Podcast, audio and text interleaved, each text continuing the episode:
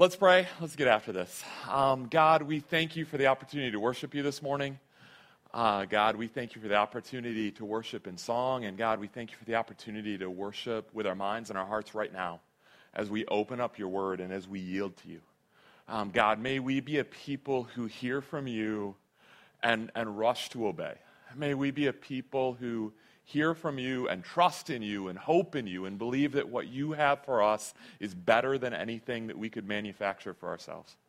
God, may we be a people who trust you enough to recklessly love one another and recklessly love those who are outside of our doors as well. Amen. All right, this morning we're continuing our series in Philippians called Enjoy Again. That's all about reminding each other and celebrating the joy that we have in Jesus. And the heart of the passage that we're looking at today revolves around a single verse that David just read for us, kind of right in the middle of that longer passage, a single verse that talks about the exceptionally selfless lifestyle of this young leader named Timothy. Here's what he says. Paul writes, I have no one else like him. I have no one else like him who takes a genuine interest in your welfare. I have no one else like him. Even though just a few verses earlier, Philippians chapter 2, verses 3 and 4, the verse I just read is verse 20, just a few verses earlier in the chapter, Paul called all of us away from selfishness. Here's what he said. He was calling us to do nothing out of selfish ambition or vain conceit, but in humility, consider others better than yourselves. He said, each of us, should look not only to our own interests, but also to the interests of others. Again, God is calling all of us to take a genuine, deep, meaningful interest in the needs and wants and desires and lives of everyone else in the room and in those in our community who are outside of this room.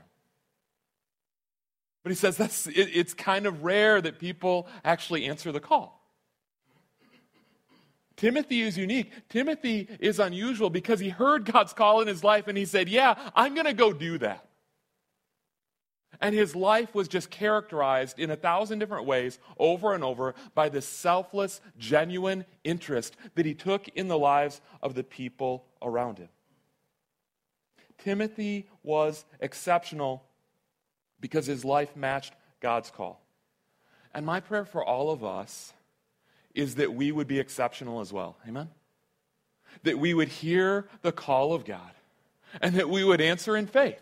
And we'd recognize, hey, that's going to be hard and that's going to be costly. And at times it might not even feel good. But I want us to be a people who have such a robust trust in our God and such a robust hope in our God that we say, if this is what you've called us to, this is a call we want to answer.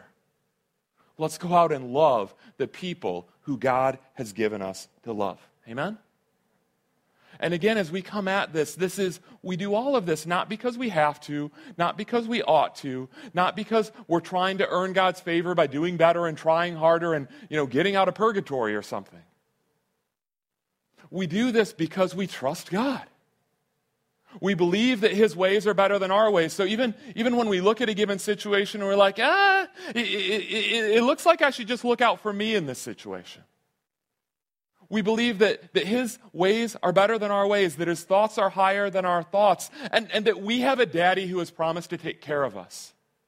So we can go out there and be a little bit reckless with the resources that he's put in our hands. Whether that be our mental resources or our emotional resources or our time resources or our money resources, whatever it is, that we can invest all of that in taking a genuine interest in the community around us. Amen? That's what we're being called to in this passage. So this morning we're looking at Philippians chapter 2, verses 19 to 24. And we're gonna find a frame, a lens, and a focus. And here's what the focus is going to be. Here's the big idea. Let's be those rare people who actually live the lives that God calls us to live. Amen? All right, first the frame. The heart of this passage, it's talking about Timothy's selfless example. But the context, kind of the whole reason that Timothy even comes up in conversation is because Paul is looking to send Timothy on a mission trip to Philippi. So this is a church that they helped plant together, that they helped establish together. They got it off the ground, and they led this church in its early days. And then they moved on to the next community, and now it's been many years later, and Paul's sitting in a Roman prison, and Timothy's come to visit him, and they're doing their thing. They're corresponding with all these different churches that they've started everywhere. And Paul's hopeful that the day is coming really soon when he's going to get out, and he can go and visit these people that he loves in Philippi. But that day isn't today. And today isn't even the day that he can afford to send Timothy, because he needs Timothy to do some other stuff. So he's sending a letter ahead, but he's saying, hey, after you get this letter, just be counting down the days, because the time is coming when Timothy is going to be following this letter. So that's the context. That's the frame. That's the setting. We'll look at verse 19 at the beginning, and then the last couple of verses, 23 and 24. Here's what he says. He says, I hope in the Lord Jesus, this is Paul talking, I hope in the Lord Jesus to send Timothy to you soon, that I also may be cheered when I receive news about you.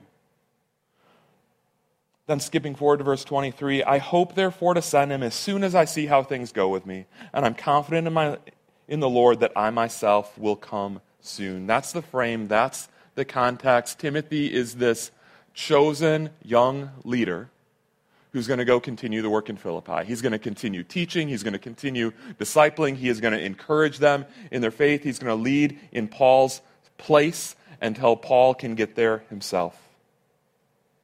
That's the frame, and the focus of this passage is going to be on the kind of man that Timothy is, the kind of example that he sets, this example that all of us are called to follow. But before we get to the focus of this passage, I want to talk about a lens. And we're going to step out of this passage for a second, because I want us to see the gospel lens through which God has called us to look at passages like this one. Throughout the Bible, we see good examples and bad examples. And when we see the bad examples, we're like, what a jerk. I got nothing in common with that guy. He is an idiot. I'd never do that. And then when we see the good examples, we're like, well, that's just ridiculous. Like, who does that? I can't. The bar is too high. So whatever examples we get, we tend to push them off to the side. Either I'm somehow better than this, or this is so lofty that it's ridiculous. And either way, I just keep on trucking with my day, and it's interesting that I got some Bible trivia this morning. Okay? That's not how God calls us to look at his word. I want us to see the impossibly high standard that God calls us to. I want us to face it. And I want us to also confront the brutal reality that, well, this is God's high standard. This tends to be our low living. That there tends to be a profound gap between the call of God in our lives and the way we actually live. I want us to look that square in the eye and not get discouraged. Why? Because we have a God who has come to bridge that gap, to stand in the gap of our sin and to pay the penalty for our sin in order that we might be forgiven, in order that we might be reconciled, but also to provide his Holy Spirit to work in us in order that that gap might be closed. And the gap doesn't actually get closed by coming together like this. No, the high standard stays where it is. And as we partner with God, and as we trust God, and as it's kind of a back and forth thing, he gradually makes us more like himself. He conforms us to his image, in the words of Romans 8, in order that the righteous requirements of the law might be fully met in us, who rely not on our own strength, but on the power of the Holy Spirit to be at work within us. So I want to take just a quick excursion. I want to jump over to Romans 7 and Romans 8, get a snippet of the end of Romans 7, a snippet of the beginning of Romans 8, and what I just outlined is what I want us to see. I want us to see that, yes, there's a gap in your life. Okay, so when you hear the high call of God and you look at your life, you're like, these do not match. And I don't want that to crush you. I don't want that to destroy you. I don't want that to demoralize you. I want that to encourage you and inspire you, because if you've placed your faith in Christ, or if you're willing to do so today, then there is a God who is going to work to conform you to his image. That's where we're going with this thing. Starting off in Romans chapter 7, I'm just going to, there's some ellipses in here. I'm going to kind of hit the highlights of the second half of Romans chapter 7. But this is Paul talking about the gap in his own life. And he's laying this out, I think, with a tone of exasperation. You know, the same kind of things that we feel when we're aspiring to truly follow Christ, but we look at our lives and we're like missing the mark again and again, and it's frustrating. This is Paul, starting in Romans chapter 7, verse 15. He says, I do not understand what I do. I do not understand what I do, for what I want to do, I do not do. But what I hate, this is the stuff that I keep on doing. For I have the desire to do what is good, but I cannot carry it out. For what I do is not the good I want to do, no, the evil I do not want to do. This I keep on doing. Oh, what a wretched man I am. Who will rescue me from this body of death? Thanks be to God, through Jesus Christ our Lord. Simple idea I want you to get out of those verses. Unless your name is Jesus, and if there's a Jesus in the room, I'm not talking to you. Unless your name is Jesus, there is always going to be a gap between the high call of God and the life you're actually living. There's a gap for Paul, there's a gap for me, there's a gap for you.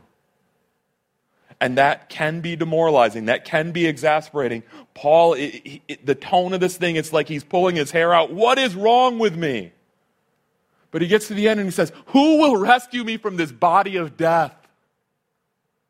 Thanks be to God through Jesus Christ our Lord.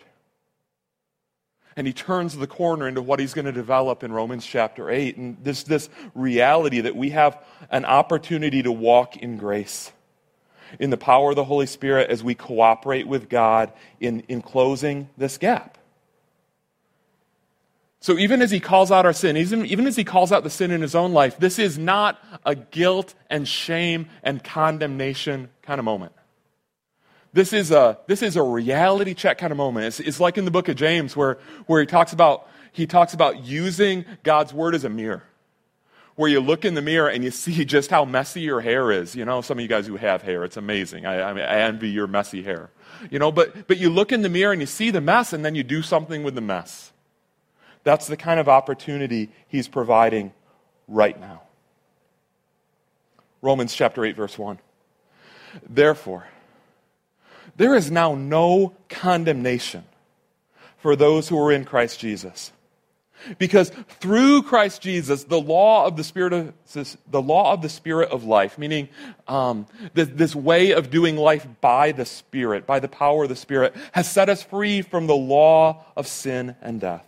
For what the law, and the way he uses it in verse 3, meaning kind of just the simple command to do what you're supposed to do the right thing. He says, what the law was powerless to do, in that it was weakened by the sinful nature, God did. What we could not accomplish by doing better and trying harder in our own human effort, what we could not do, God did. God accomplished. God did by sending his own Son in the likeness of sinful man to be a sin offering.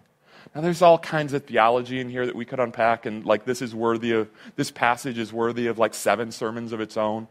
But just giving the brief overview, up to this point in the verse, everything that he's been talking about that Jesus accomplished for us, like theologians would group it under the atonement and under justification.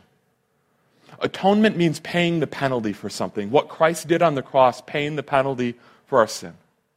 And justification, it's a judicial term. The judge looks at the person and they drop the gavel and they either say guilty or not guilty. And what we see in the gospel is that through the death of Jesus, our sins were paid for. And God takes the righteousness of Jesus and credits it to the wicked people like us who trust in Jesus. And he takes our wickedness and he places it on Jesus back where it's paid for on the cross. And in that moment, the judge drops the gavel and he says, not guilty. That is justification. So up to this point in the verse, we've seen atonement, we've seen justification. Jesus pays for our sin, and God declares us not guilty. But then there's a turning of a corner. And what we have in the next section of this verse, it's not atonement, it's not justification, but it's sanctification. Paul is beginning to explain to us how the power of the gospel begins to actually change us from the inside out, causing us to become people who look more like Jesus, who live more like Jesus, who are more like Jesus from the inside out. Okay? What we could not do in our own strength, God did by sending his own Son in the likeness of sinful man to be a sin offering. And so he condemned sin in sinful man, in order that the righteous requirements of the law might be fully met in us, who do not live according to the sinful nature, but according to the Spirit. So Jesus' sacrifice, it pays the penalty for our sin, but it also condemns sin. Jesus' sacrifice, it pays the penalty for our radical selfishness that you and I engage in kind of continuously.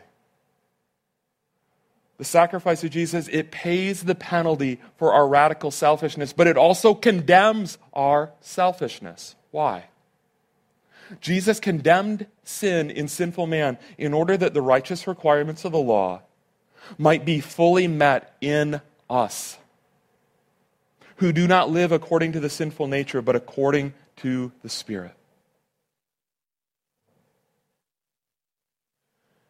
Jesus calls out our selfishness. Jesus calls out our sin in order that we might become a people who truly live for his glory, who live lives that reflect the calling that he has placed on our lives. Amen?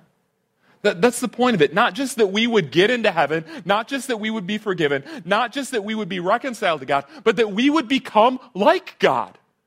That the righteous requirements of the law might be fully met in us, through us, in our lives. One of the goals of our salvation is our sanctification, our transformation, our becoming a people who truly reflect his glory as humanity was always made to do. Go all the way back to Genesis, and it says that Adam and Eve, they were created in the image of God. They were created in the image of God so that as they multiplied, they could fill the earth with the glory of God. And now that calling comes to us, who've been reconciled to God through faith, that we would partner with him in this transformation process so that we could reflect his glory in this world, so that we could live in a way that would show his character, that would show his love, that would reflect him. So when Jesus calls us out of our sin, when Jesus calls us to what feels like an impossible standard of holiness, we need to remember, to paraphrase Augustine, what God commands, God provides. For Augustine, it was a prayer. He's like, God, command whatever you want, but accomplish what you command in me. Because I know that I'm weak. I know that I can't do it, but I know that you can. I believe that you can. So command whatever you want to command, and then empower that command in my life, because I'm willing to walk with you. I'm willing to lean in. I want to answer your call, but oh, do I know how desperately I'm going to need your help every step of the way. That is the Christian life. Not I've been forgiven and now I'm better than some other people, so I'm going to go out there and show it because I'm strong. No, it's I'm weak, but I have such a powerful God. So I don't care how high the bar is. I don't care what he calls me to. I believe that he can work that righteousness in me, and I'm going to go out there and trust him to do it. And when it's hard, I'm just going to lean in and I'm going to move forward anyway. And when I fail, I'm not going to be terrifically surprised, because we all fail. But that's why we have a Savior. And he not only saves us, but he empowers us. Amen? That's the gospel lens through which I want us to see this passage.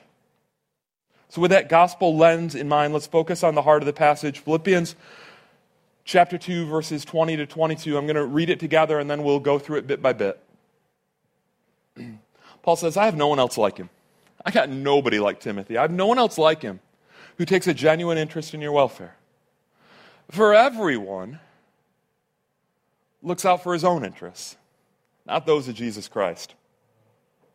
But you know that Timothy has proved himself, because as a son with his father, he has served with me in the work of the gospel. We've already made much of Timothy's uniqueness. Paul says, I had no one else like him. But again, the hope is not that Timothy would remain unique. The hope is that all of us would answer the call to follow his example. Amen? What does it look like to take a genuine interest in the welfare of others? What does it look like to take a genuine interest in the people in this room? Or the other people who call Mosaic home that are a part of the evening service, or are tuning in online, or just couldn't make it out this week? What does it look like to take a genuine interest in the broader community around us? And to be a people who reflect the glory of God because we love like Jesus loves. What's it look like, again, to take a genuine interest in the people in this room? If you've been around for a while, you recognize some faces.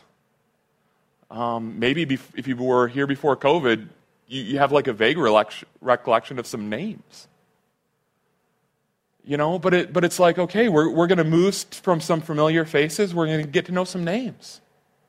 We're going to maybe come early enough. I know that's crazy. Or stay late enough that we not just get the name, but maybe we get a little bit of the story.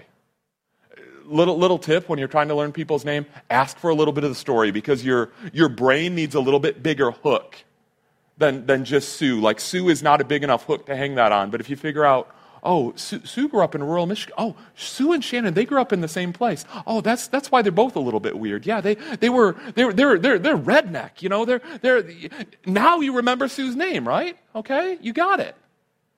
Okay, so get to know people. Take an interest. Find out what's going on in their lives. Find out what people are struggling with. Because, newsflash, you are not the only person who's struggling right now. We're not over COVID, and it's not just the mask thing. Like, in 1,000 different ways, we've forgotten how to do society. We've forgotten how to care for one another. We've forgotten how to be civil with one another. We've forgotten that our community needs are better met by people than by Netflix. We go home and we do our new subscription service, and we go through it and we veg out on it. It's like we spend time with those characters, and somehow we don't feel fulfilled at the end. So we start another episode because maybe that'll be better. That's not how a community works. Everyone around you is struggling. Man, but if you don't know them, if you don't know their name, if you don't have a little bit of a relationship, a little bit of trust, a little bit rapport, then you're probably not going to be God's conduit to relieve a little bit of that loneliness and suffering and isolation and struggle that they're going through right now. Amen? So we got to figure out, how do we begin to take a genuine interest in one another? And again, not just the people who are in this room right now, maybe even more so the people who are a part of this church who aren't in the room right now. Again, maybe they're a part of the evening service and they got some community there, or, maybe they're doing the online thing and they love this church and they're tuning in, but they're lonely. And when you get in that situation, it's hard to be the person who makes the first step. It's hard to be the person who says, well, I kind of feel forgotten, but I'm going to call somebody else in the church and see if they still remember me and if they still care about me. That's so hard. How much easier as any of the regulars who showed up in the room today to say, let me go home today and maybe write out a list, think of some people that I haven't seen in a while, and figure out how I can love them. No, don't send them a text message, say, hey, your church attendance stinks, I noticed. I miss you. How can I be praying for you? And I'll tell you, I've sent that out, and sometimes people get mad if you just ask, like, how can we be praying for you? Because they're like, they haven't been in church in a while, and they're feeling bad about it. Whatever. What do? Okay? But love some people. Pray for some people. Take initiative. Reach out to somebody. Figure out how you can encourage them. Same thing. We're an incredibly transient church. We got 100 people who've gone out from this church in the last, year and a half or whatever. Some of them have landed, and they are thriving, and it's going great. And some of them, they're trying to build community across the country during a pandemic, and you can imagine it might not be going great. Reach out to them, love them, encourage them, take a genuine interest in the welfare of others. What does it look like to take a genuine interest in the broader community outside our doors? We could go 1,000 different ways with that. Let's zoom in a little bit. What's it look like to take a genuine interest in the people in our community who are less resourced? You know, in the poor, who don't have the same opportunities. Some of you guys, you're part of the Village Project and some of the different initiatives that we've done over at Erickson Elementary on the east side of Ipsy. It's one of a number of schools in the Ipsy school district that they're under-resourced. You know, there's just this reality that the economic and the educational resources of our community, they're not spread evenly, and most of them are like pooled on the other side of US 23. Last week, I made a little snippety remark, you know, about as we're applying these principles, as we're looking to take an interest in others, like, what about the kids at Erickson Elementary that are coming to school without underwear, you know? Or, well, things didn't go well that day and they need another pair of underwear. There's a reason that your grandma used to get you socks and underwear for Christmas. And you're like, what is wrong with you, lady? You know? But there's a reason that grandma used to get you socks and underwear, because if your grandma's old enough, she lived through a time in U.S. history where families did not have enough money to buy socks and underwear, and she realized just how important and how wonderful it is to have a clean pair of underwear and a dry pair of socks. And so to her, man, that is Christmas morning. We need to understand that there's a lot of people in our community. Well, they might not be excited, any more excited than you were to open up a pair of socks from grandma. They need socks and underwear. So I mentioned that last week, and one of our social workers, it meant a lot to her. It's like, thank you. That was awesome. She's like telling her coworkers about it, okay? It's not enough to mention that they need underwear. In the coming week, I'd actually like us to figure out what sizes do they need, and let's figure out how to meet that need, amen? That's just one need. We could get into a little bit more personal examples. We could get into a little bit less personal examples. But the needs in our community are immense. And they're not just going to be met by writing checks. You know? They're not just going to be met by a collection box. So many of the needs in our community, they are systematic. They are deeply rooted. They are complex. And the only way we're going to be a part of solving them is if we enter into the kind of genuine relationships that over the course of years, we uncover more deeply and more clearly what the depths of some of those needs are so that we can partner in them, okay? And it's not just needs on the poor side of town. I mean, there's needs in every part of town. You know, go the other way. Talking to one of our law students earlier. Okay, kind of like the other end of the spectrum. Which prestigious firm are you going to get into and all those things?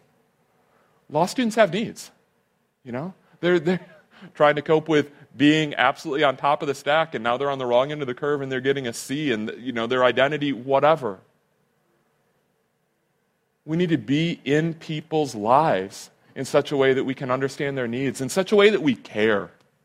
That their needs aren't like a frustration to us or something that we write off. Well, you should have figured it out. You know, your kids should be provided for if you were responsible like I was. No. If you get into a relationship with people and you approach that relationship through a lens of the gospel, you're going to come humbly and you're going to see needs. And maybe God is going to use you to begin to meet those needs. Amen?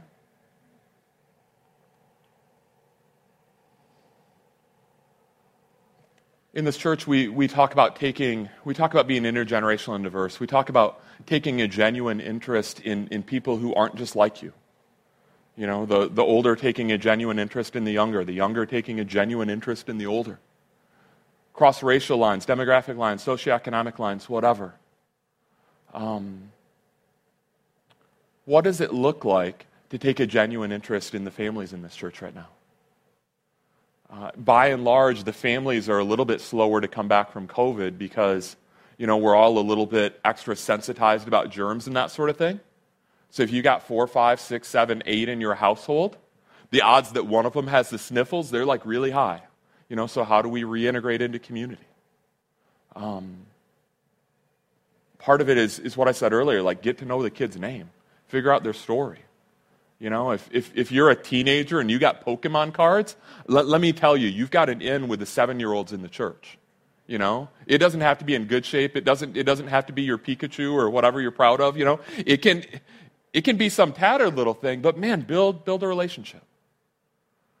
Maybe it's jumping into Mosaic Kids. We could use more volunteers in there. Okay. Who simply love the kids and recognize that one week there might be 10 kids in the class, and one week there might be 2 kids in the class, and one week, you know, the several families that constitute the class, they got together and played together on Tuesday, and now all of the kids are sick, and there's no one. And you showed up early to volunteer, and nobody showed up. Okay. That's what it looks like to love these kids. You know, some of you are like, yeah, kids are not my thing. Like, I'm kind of allergic to kids. You know, it doesn't... Okay, well... Maybe take a genuine interest in the Dillenbecks. I don't think the Dillenbecks are here today. That's rare. If you don't know who the Dillenbecks are, they're the whole family that tends to be lined up around that tech table around the back. Because the Dillenbecks are doers.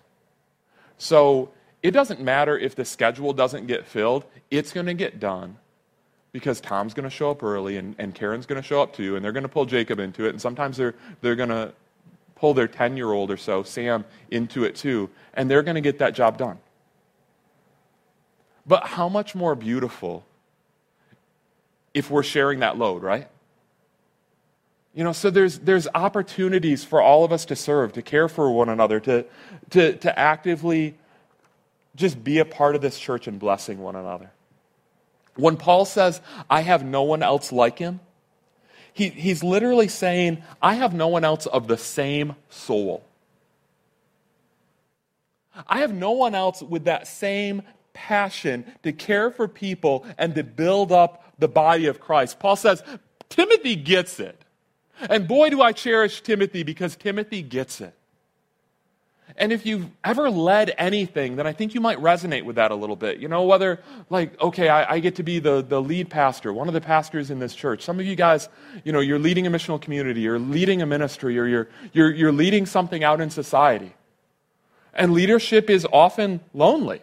You know, like, you're the person who shows up early, you're the person who stays late, you're the person who feels the burden of this thing. And when somebody else comes alongside and begins to share that burden, you're like, yeah! This is exciting. That's how Paul felt about Timothy. He felt this burden to care for the people who were entrusted to him. And when Timothy came along, he didn't feel so alone in that burden. We want to be the people who show up early and stay late. We want to be the people who see the need and meet the need. Amen? Hopefully we'll be the people who don't even spend all that much time counting the personal cost, but just say, somebody's got to do it, and I think it's going to be me. Think about how this works out in a household.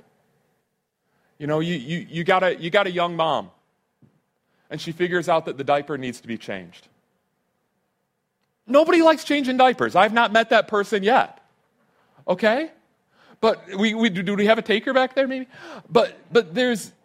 But the young mom, well, there's going to be a little bit of hesitancy. There's going to be a little bit of procrastination. There's going to be a little bit, I can't do this again. Okay? Within a couple of minutes, they're going to go change that diaper, because the diaper, it needs to be changed. And hopefully, the young dad is right in there with it and not being the cop-out guy who's like, oh, I didn't smell anything. I don't know. Okay? Because when you're that cop-out dad, that's very demoralizing to the mom. You know? But when mom and dad share that responsibility, and when there's an aunt and an uncle and a cousin and a grandparents and some people in the church who come in and like, that's gross, I got this one. Just sit in your comfy seat and chill for a minute. Mom's encouraged, right?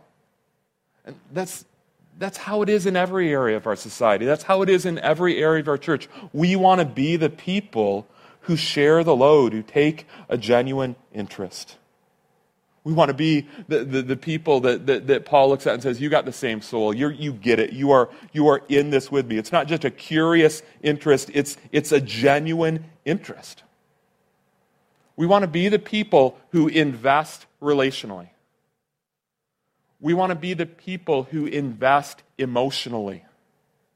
Set ourselves up to get burned. We want to be the people who invest our time. We want to be the people who invest our money, because that's what a genuine interest looks like. Verse 20, I've no one else like him who takes a genuine interest in your welfare, for everyone looks out for his own interests, not for those of Jesus Christ. He says everyone, all of us, most people, ordinary people like us left to our own devices, we tend to think about ourselves rather than loving our neighbors and loving them toward Jesus. But we have an opportunity to live differently. We have an opportunity to live joyfully. We have an opportunity to trust our God who has promised to meet our needs, to trust Him to actually meet our needs, and free ourselves up to go meet somebody else's needs. Amen? That is the kingdom of God. That's how it's built. That's how it works. Most people look out for themselves. Verse 22.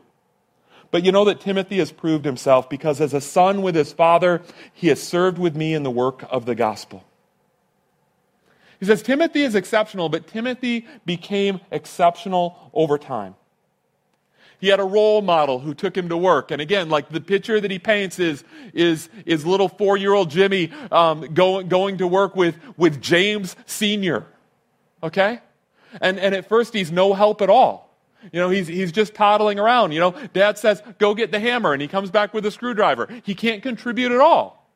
But as a son with the Father, he's got a role model. He's got training. There's patient instruction. And over time, he becomes like Daddy. That's the process in the home. That's the process in the kingdom of God, that we have a God and Father who is working in this world. And it's bring your child to work day. He wants to invite us into the work, and that happens on a supernatural level with God. That happens on a very natural level with us. As we mentor one another, as we draw others in, as we set an example for others. Timothy had an example, and that is how he became exceptional, by following Paul's example as Paul followed the example of Christ. Which begs the question, who are you setting an example for? And what kind of example are you setting? When your kids, your neighbors, your coworkers, the other people sharing this space with you, when they follow your example, are they going to become more like Jesus?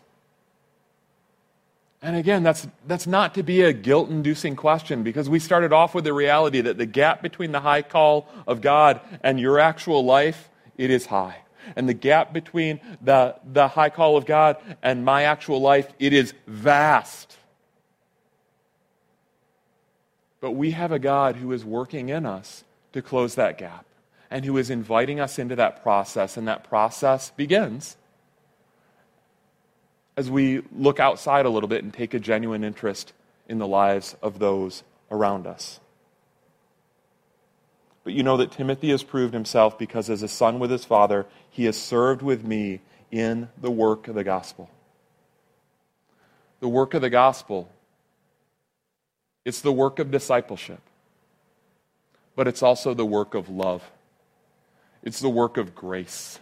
It's the work of humility. It's the work of bringing ourselves low so that we can serve the needs of those around us, so that we can set an example for others in doing the same. So that, like Timothy, our lives can be exceptional. Amen? I don't know about you, but middle-aged me, I want to spend the rest of my life empowered by the Spirit, setting an example for other people, in hope that there's going to be 1,000 more people over the next 40 years that become exceptional because they're following my example. Some of you guys are a lot younger than me. Scott's shaking his head. But some of you are younger than me. Man, Remy, Luke, Max, you got a long ramp up. You follow Christ. There is an opportunity for many people to follow your example of following Christ. Taking a genuine interest and having an incredible impact in this world. Doesn't that sound like more fun than the goofy things that we chase after, hoping that they'll satisfy? Paul looks at Timothy and says, I have no one else like him. My prayer for us is that when I get together with other pastors who are complaining about how they've only got one Timothy, I don't want to brag or something, but I want it in my heart. No, we got a church full of people like that. Because we're trusting God and we're leaning into our faith in Him.